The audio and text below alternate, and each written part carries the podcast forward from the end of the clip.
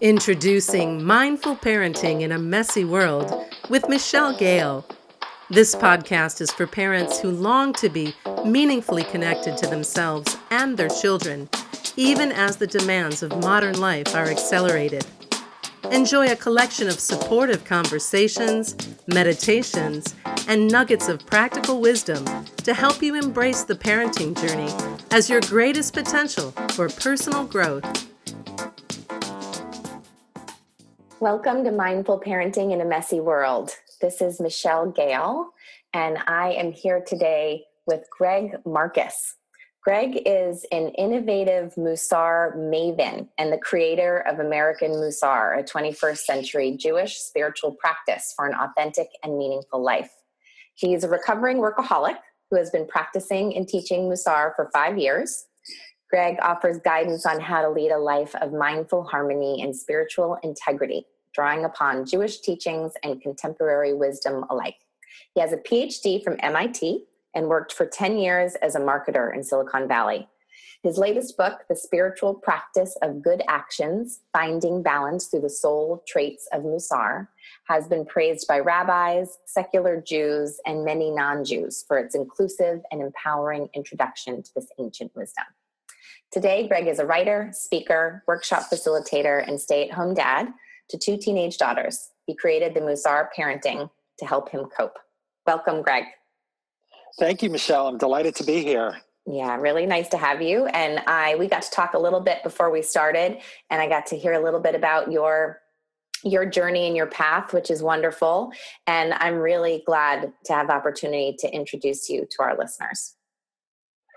Well, I really love uh, I love your show, and I love the approach that you're you're taking to to help uh, to help parents kind of look at the world in a slightly different way, in a, in a very gentle and supportive uh, manner. So, thank you for the work you do. Yeah, you're welcome. And the one thing we agree on for sure is that um, you know we feel like the focus is on the parents, much less on the children. Right? That we're going to really focus on on helping the parents to look at themselves and and to develop themselves in order to help their children.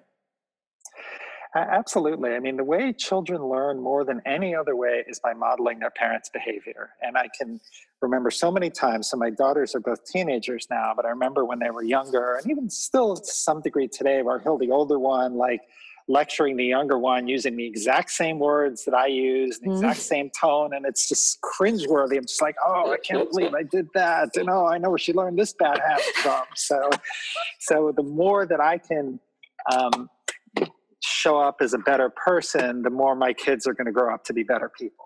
Yeah, I agree. The whole do as I say, not as I do, it just it doesn't it doesn't work. It doesn't work out. no, no, it doesn't. so why don't we start off? Why don't you tell us a little bit about what Musar is? You know, I learned today that it's a it's a thousand year old practice, and I'd love for you to share with our listeners a little bit more about it. What is it? Sure. So um, Mussar goes back to a time about a thousand years ago when the rabbis were asking this question why is it so hard to be good? You know, if you look at like the, the Jewish teachings and the Jewish law books like the Torah, you know, our uh, how we're supposed to behave is laid out. I mean, for those of us today, we can think about the, the Ten Commandments, which are pretty straightforward and clear, but hardly a day or two goes by where we don't slip up in some way or another. Mm. And so, one of the ways that the rabbis answered that question was uh, was developing Mussar, which is looking at our internal world. You know, what are those things inside that cause us to get stuck in the same situation again and again, and prevent us from showing up as our best self? And then Musar offers a path towards balance and hearing, uh, hearing, healing mm. uh, by being mindful in, in everyday life. Mm. And what would it, what would a rabbi tell you to do, right, in order to help Musar? What, what do you say? How do you say Musar To in order to develop Musar? in order to how do we use it in our language as we're speaking? Right. So I would say um, it's how would one go about uh, developing a Mussar practice? A Mussar practice. Because it is very much like a practice. And um, when a lot of people think of Judaism, they think about, and even Jewish people, um, many of them experience Judaism as well, it's about um, some very rigid laws about how we eat and how we do this and that. And mm. the more traditional practices are very focused around the rituals. But what Musar is about, it's about understanding the spirit of the laws. It's about how do we um, behave as a, as a good person? How do we become a, a the Yiddish word is a mensch, a person of outstanding character. So if I wanted to start, or as I go about my Musar practice, what we do is there are um, there are a series of what are called soul traits, and a soul trait is something like humility or patience or gratitude or trust. And we would focus on one soul trait for two weeks at a time. Mm-hmm. My, one of my friends uh, and students calls Musar, it's like extreme spiritual fitness. Where instead of trying to like heal the whole soul all at once, we're going to look at one soul trait at a time. So it's like going to the gym, and today I'm going to work on my arms, and then next week I'm going to work on my legs. And by focusing and isolating, we can make some we can make some real progress. Mm.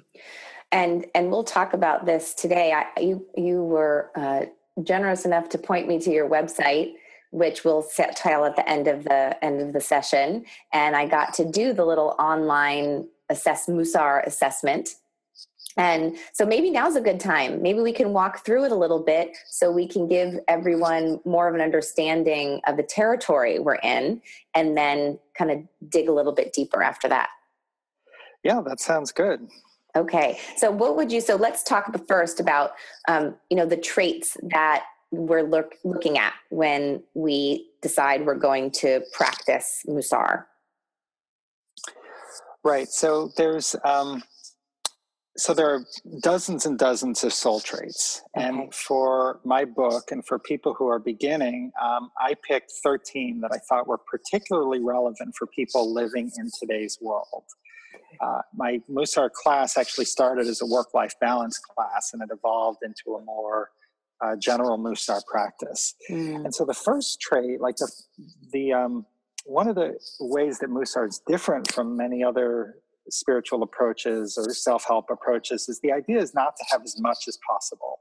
Yeah. So humility, there's this idea that um, the Western definition of humility is to be kind of very meek and self-effacing. And what Musar teaches is something different. It's about stepping up and filling your proper place in the world and it's avoiding the extremes. So if we have too little humility, we're arrogant. Mm. But if we have too much humility, we might be a little bit self effacing, we might lack confidence. Mm. Um, have you ever been to a party and um, you know there's that really arrogant person who's always talking about themselves and how great they are and everything they accomplish the, yes. does somebody come to mind when i bring up that, oh, that yes. kind of behavior i got it i got it yeah and then maybe there's somebody else at the party who's like everything happened to them and it's life so unfair and it's always you know all these things are done to them and yeah. you know they're just kind of always in victim mode does that yeah. does that description bring anybody up absolutely and so we might notice that these two people have something in common which is it's all about them right. and someone who's out of balance for humility everything is like all about me and it's forgetting that there's other people in the world. Mm. Rabbi Ira Stone teaches that the primary purpose of Musar is learning to bear the burden of other people. And mm. as hmm. parents, I think we both know how hard that can be to like really be there for our kids and sort of shepherd them through life. And in a very real sense, when they're kids, we are like we can't we can't get away from the burdens that parenting puts on us in some degree to some degree. Yeah i often talk to speak to that in you know as parents and i also coach executives um, and i really have the same conversation with executives as i have with parents around this is that our work is around being able to tolerate discomfort right? And to be able to hold discomfort not even just tolerate it but to be able to hold it in a way that's um, balanced and skillful yeah. Yeah. yeah that's I, I, love the way you put that. Yeah, mm-hmm. I, I, sometimes use the phrase "holding the space." Like if I'm facilitating a Musar group, or even like there's something a little chaotic going in the family. Sometimes you know I just need to kind of hold the space to keep the conversation open and keep it from um, degenerating into just emotional outbursts, of which I'm yeah. unfortunately very prone to do when when things yeah. get heated. Yes. Yeah, I think you're not alone there. oh, good. Oh, thank goodness, Michelle. I feel much better. It's not just you. I'm a recovering that. outburster, you know, a, rec- a, recovering yeller, you know, definitely. You know, it's something, it, it happens every now and again still. And I kind of shock myself and shock my kids, and I, you know, remind them and remind myself, okay, it's, it's still something. I'm just going to keep working on this, right? It's a life practice. Yeah.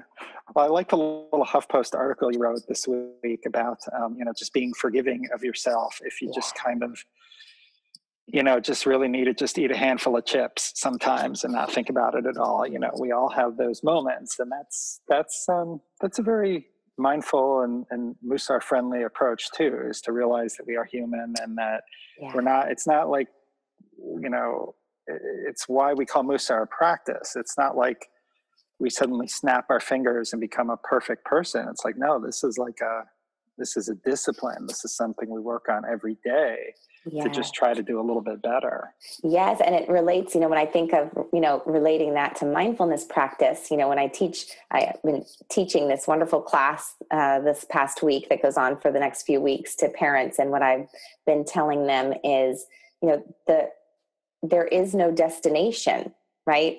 That the practice is the destination. Mm-hmm. Um, you never get there. It's never done.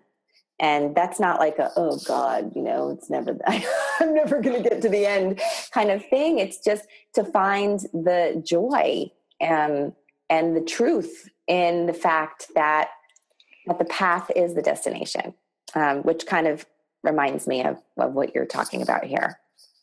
Yeah, no, that really, that really fits. I mean, there are, um, it reminds me of a couple of things. I mean, like I didn't come to like mindfulness very naturally. It's like I didn't, although my mom did yoga in the 70s, I never like related to this at all. And so mm. when I would mm. hear something like, oh, well, just enjoy the journey, I'm like, what? Hey, I'm I'm at MIT. I'm you know I'm I'm at I'm a I'm a product manager. I got millions of dollars I'm responsible for. You know, my journey is the end of the quarter. That's my yeah. journey.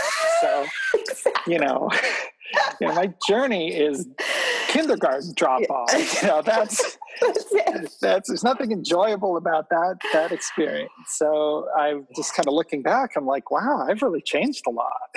you know, this this stuff, these practices really work, and um, you know it's it's i now view it as like that's just one of my spiritual challenges that i get to focus on what could happen down the road instead of just enjoying um, enjoying life for what it is um, right now yeah, because kindergarten drop off can be magical, right? It can be. it can be. It can be. like I love the morning. I love not just because I like saying goodbye to my kids, which is true. In the morning, I'm kind of ready for them to go and to get into my day and get some work done. The summer's coming and I'm like, okay, okay, breathe. You can do this. You, you can do this. But but really in just that that beautiful transition and those little rituals that we have and like how my son likes to be kissed on the cheek and you know all the little things that happen in walking into the door and it, there's just this beauty in those moments that you, that can be magical or can be drudgery. Yes. Right?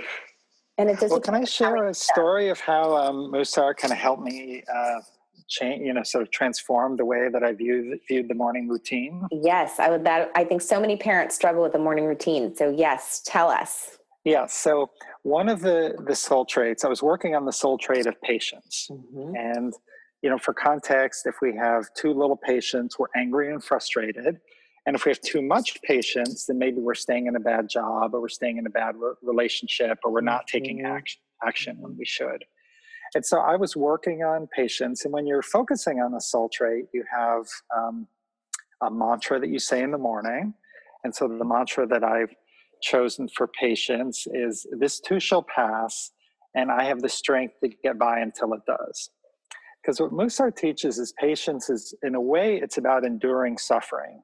You know, it's um, the word in Hebrew derives from a phrase that was in the Torah that said that um, God saved the Israelites from bearing the burden of slavery. So it's about mm. bearing bearing the burden of a, mm. of a situation.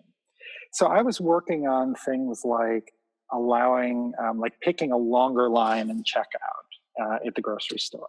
So mm. I would like stand there and I would do my mantra and I would exercise my patience muscles.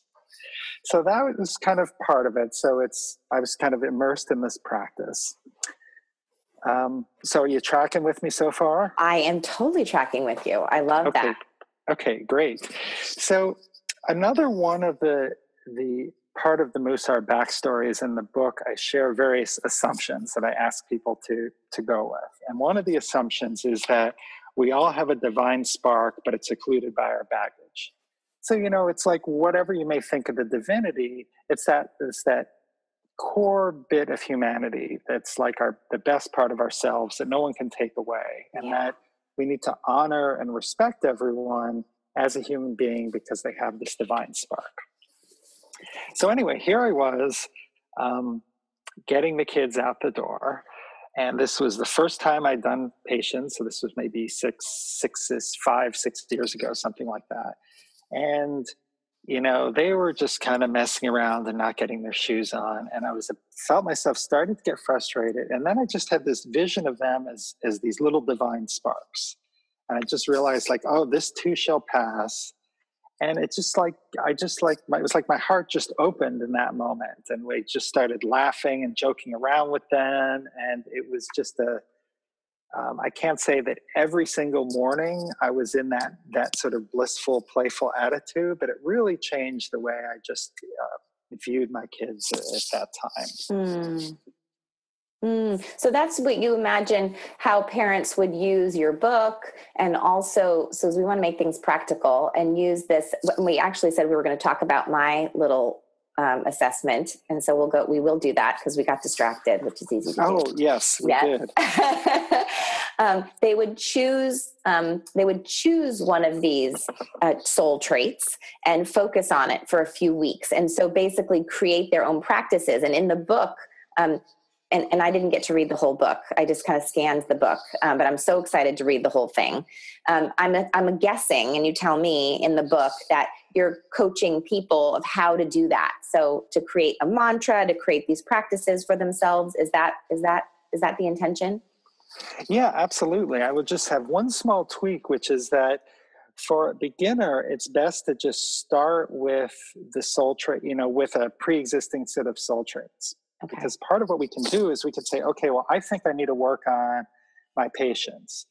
But it might be that my patience is is my impatience actually stems from an imbalance in a different soul trait. Mm. Um, or it might be that I think like there were some things where I went into, I'm like, oh, this is going to be easy.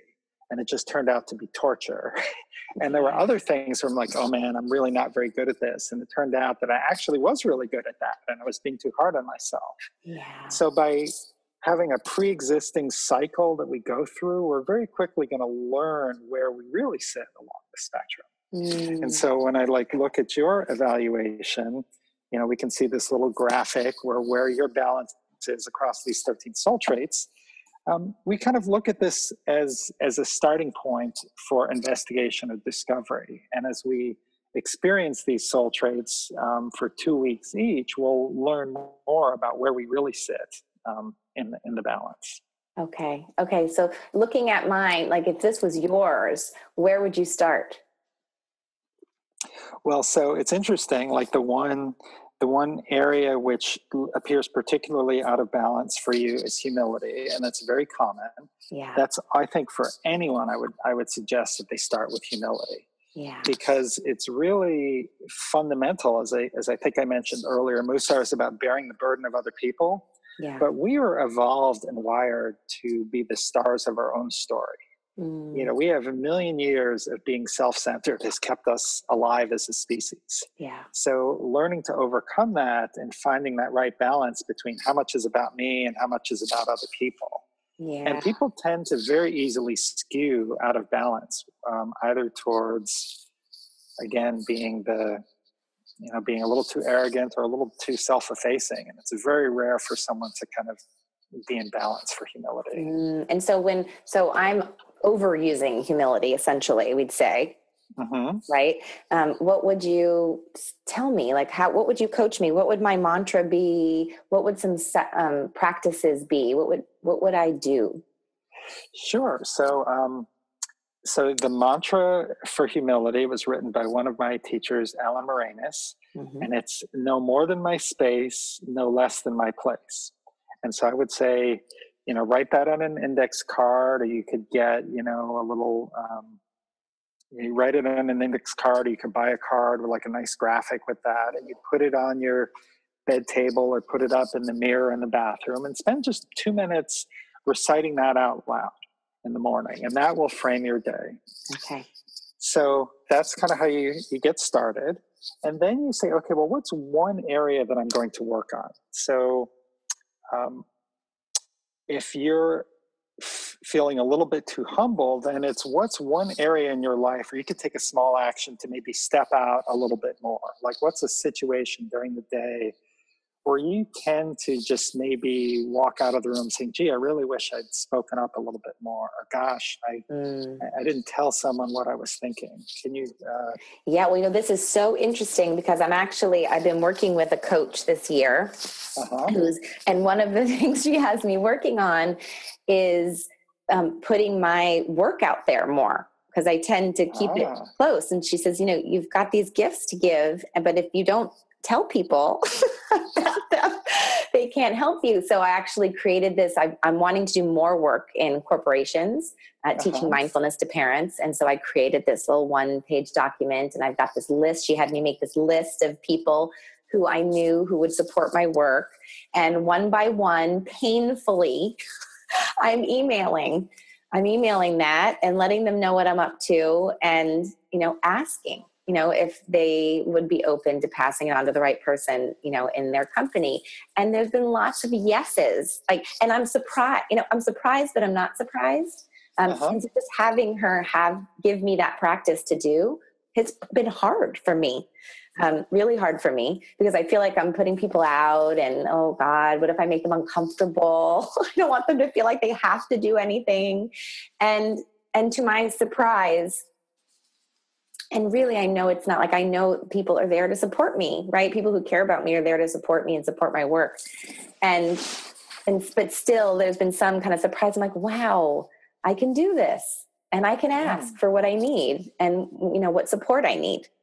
And so I actually have that practice going on right now. So it goes very well with what what you suggest well, fantastic. And then, so I would then add, and you might be doing this as well. So then the third thing, the first thing is the mantra. The second thing is taking one small change or one action you could make. Mm-hmm. And then the third thing is journaling.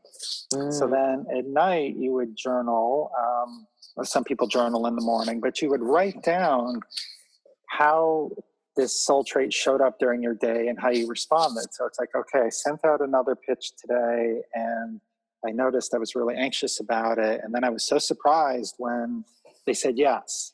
Mm. So you just mm. write that down and record it. And this is just for you.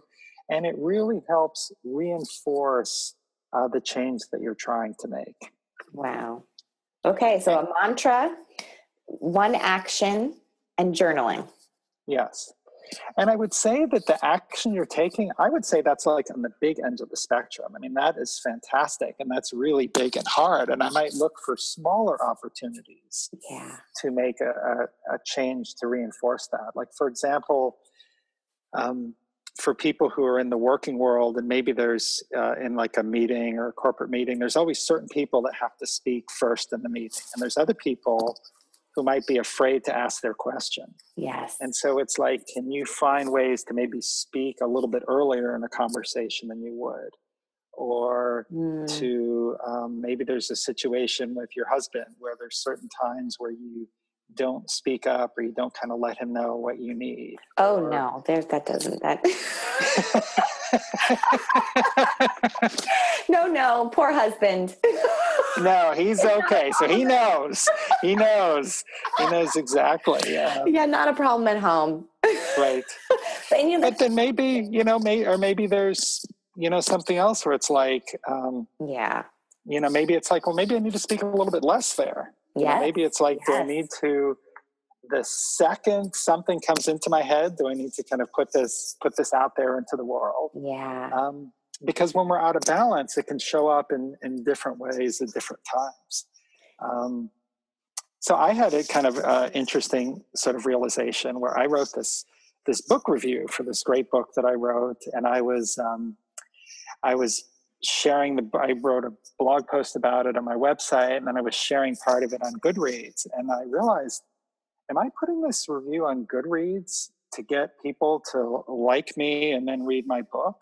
In other words, am I doing this for total self-serving purposes, mm-hmm. or am I doing it to kind of serve the community and help people know about this great book that's out there? And I realized it was a very uncomfortable moment for me because I realized the issue wasn't quite as black and white as I thought it might have been. I'm like, hmm, okay, I got to remember this. Like when I'm doing these things, this isn't really about me. This is about helping other people find good books. And just those little tweaks in how we show up and yeah. our awareness makes all the difference. Yeah, and really, it just is the awareness, right, of it, and being willing to do that inquiry right. is is the hard work. And you know i you know when when i when i teach mindfulness you know people will get very frustrated. Oh i'm thinking again you know oh you know i'm thinking again. And i always remind them no that moment you notice you're thinking again is the practice right? When you're that's sitting right. meditation and you notice your mind wandered and you bring it back that's the win right? That's that's right. that's when you and that's what i'm hearing in what you're sharing right now is that there's this is meta awareness that begins to come in as you get to know these different soul traits within yourself and begin to observe them in your day-to-day life that's right and as we um, and one of the benefits that starts to happen is what rabbi Perr calls creating more space between the match and the fuse you know mm-hmm. if we mm. could just have that little moment of awareness or it's where what Viktor Frankl would say that's where we have an opportunity to exercise our free will. A choice. Yeah. That's right. And we can make a choice. And one of the other assumptions that I live by is that we all have free will, but it's not always accessible.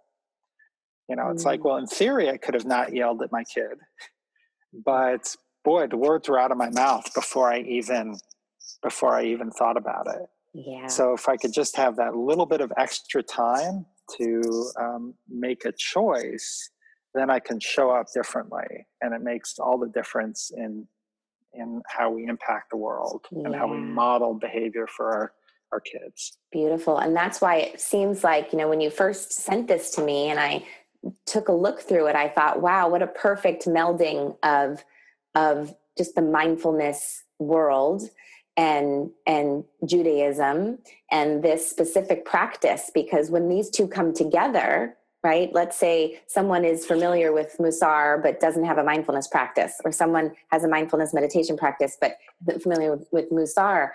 Coming together of the two is like super powered. That's right. That's right. Well, some people they think it's like, oh, so Mussar was this like some rabbis who went and studied with the Dalai Lama or something? because it really seems like it really seems like, and I, I, think these wisdoms, you know, they can start at very different places, but they're converging kind of to a to a, a, a one truth or one yes. one uh, one approach that that works. I couldn't agree with you anymore. You know, I feel like all the different, you know, major religions and practices that people follow around the world are just is just many different ways to tell the same story. Because mm-hmm. um, we're, we're all we're all in this together. We certainly are. Yeah. Um, well, really, go ahead. No, go ahead. Uh, I was just going to say, you know, it's really important to me to kind of, I really, when I wrote this book, I really wanted to make Mussar accessible to a very broad audience. Yeah. So I, um, you know, I was looking at like, well, what's the Jewish population like in the United States? Well, most people, they don't speak any Hebrew and they don't belong to synagogues. And you know, when I talked to folks, they said, well, I, I don't go to the synagogue because they use Hebrew and I start feeling really embarrassed and ashamed. Oh. And I oh. realized that I kind of had that as well. And I said, you know what? Well, Mussar teaches that it's incumbent on the speaker. It's not incumbent on the listener to kind of get over their own issues. It's incumbent on the speaker not to cause embarrassment.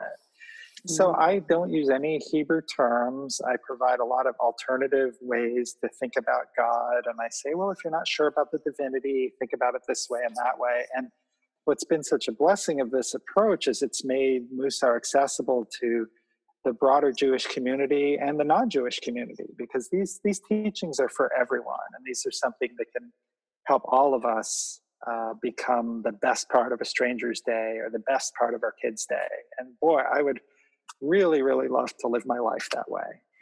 Yeah, that's really beautiful. Yeah, I mean, when I this conversation with you and in in taking your test online and in going, you know, reading through the book, I mean, there doesn't seem to be any separation. Like it doesn't feel at all like I need to be Jewish to to access this. And so I really appreciate the way that you that you share that and your intention behind it. Um, I think we need more and more of this in the world um, to be able to bring um, people of different faiths and different beliefs together. And this feels a bit like a bridge to me. Well, I think it is very accessible. I mean, what we share and what we have in common across different faiths is so much stronger than how we're different. And unfortunately, our brains are wired a little bit to notice differences more than similarities because that's how we, again, that's how we survived. Yeah. But, um, but we also have a, a prefrontal cortex, and that um, that can help us help bring us together. Yeah, yeah, really beautiful.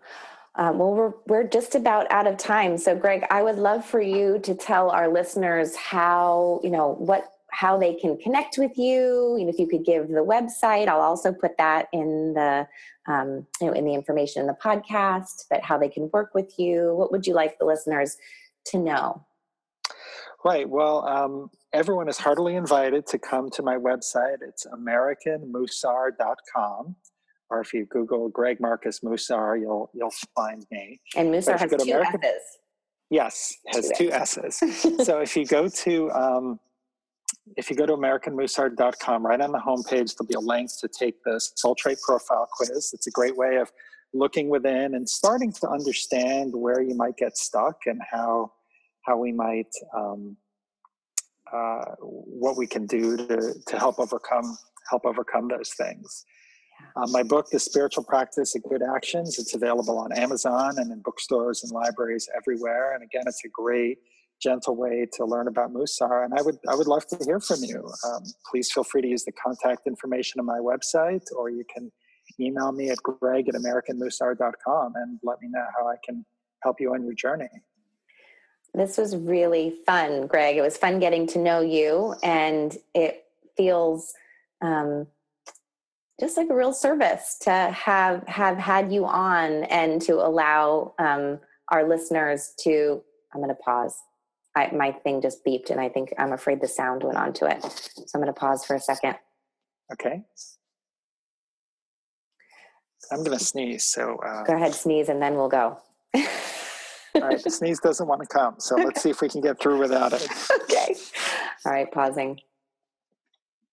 Greg, it was such a gift to have you on on the show and to introduce you to our listeners. And I hope the practices and the offerings that you are bringing into the world uh, reach far and wide. It was it was really wonderful to have you on.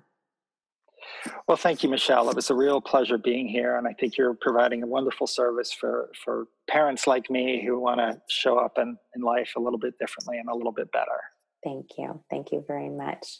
Well, we're going to end here. May you meet this moment fully. May you meet this moment with kindness towards yourself and others. Thanks for listening to Mindful Parenting in a Messy World with Michelle Gale. If you like what you heard, the best compliment you can give us is to share our podcast with a friend and give us some stars and a favorable review at iTunes.